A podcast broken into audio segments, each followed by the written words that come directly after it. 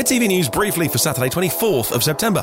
Everything EV in less than five minutes if you haven't got time for the long show. Audi are teasing the new e-tron prototype. It's going to be unveiled very soon. Still in prototype form. It's not a full unveil, by the way, but they will give us, they're giving us some, you know, close-up shots of lights today, which is oh, it's kind of interesting. But it's, look, it's good to look at the car because we can see that it's got similarities to the Q4, which they're dedicated EV based on the Volkswagen ID4. It's that car, and it's got some of those design cues. Got the same bumper, got the same lights, got the same grille.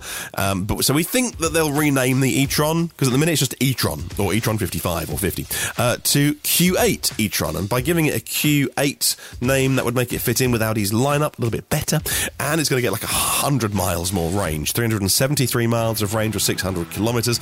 Uh, better motors, better battery, better energy recovery. Talking of Audi, they say that Tesla made the EV conversation easier. Uh, Spencer Reeder is Audi's Director of Sustainability in an interview with TheStreet.com saying, We celebrate Tesla and the success it's had. It made the conversation around EVs easier internally and externally. GM is investing 760 million in Ohio in their Toledo plant. Now there they have a propulsion plant and they're going to retool that, keep all the staff uh, for EV drive units. So they're, they're going to make, uh, the minute they're making combustion drive units, but they or transmissions, they're going to make EV drive units for the Silverado, the GMC Sierra EV, and the Hummer EV. Uh, everything from front wheel drive, rear wheel drive, and all wheel drive performance and off roaders as well. Ford, next in the news, have broken ground at BlueOval City. Uh, that is their big investment with SK, the battery partner. $5.6 billion they're spending in West Tennessee. And when I say groundbreaking, not some photo opportunity with the shovel. You know, it's actually like the steels are in the ground. Uh, looking at the pictures today, six thousand jobs there open by 2025 to power the batteries to power future Fords and Lincolns. Over to Europe, and Stellantis are investing in Turin uh, to make the uh, the transmissions for their electrified cars, the plug-in hybrids they make, and even the hybrids as well. Interesting to look at that investment going in. So clearly, plug-in hybrids are still going to be part of Stellantis' plan over the you know mid to long term because they're spending so much money on this new facility that'll make 600,000 electric transmissions annually.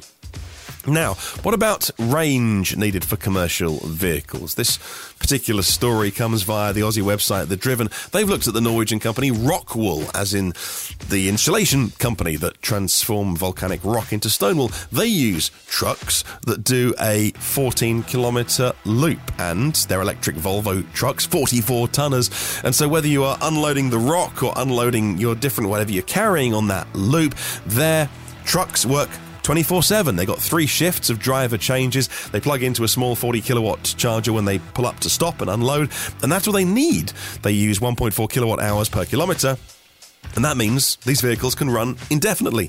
So why do you need massive batteries all the time? It's about use case, isn't it? Radisson Hotel Group are next in the news, proud of expanding their charging network. There's currently EV chargers at 220 Radissons and 510 chargers in Europe. I'm talking about. They've put their first high power charger in in Frankfurt in Germany, and they say it's great. It takes 20 minutes to charge your car, or you can have a business meeting or grab lunch. Well, no, Radisson, I would say no if, if it's a high powered charger, don't leave the vehicle. Don't then disappear off for an hour long meeting in one of your fine business suites. No, that's not what these chargers are for. You're putting in high powered chargers. Don't tell people, hey, leave it there for a couple of hours. Go have a business meeting. Definitely not. We need those chargers to be free once your car is full. And the UK car charging industry has written to the UK government, 23 companies signing that letter to ask for 5% rate of tax, like domestic customers pay, not 20. And that's briefly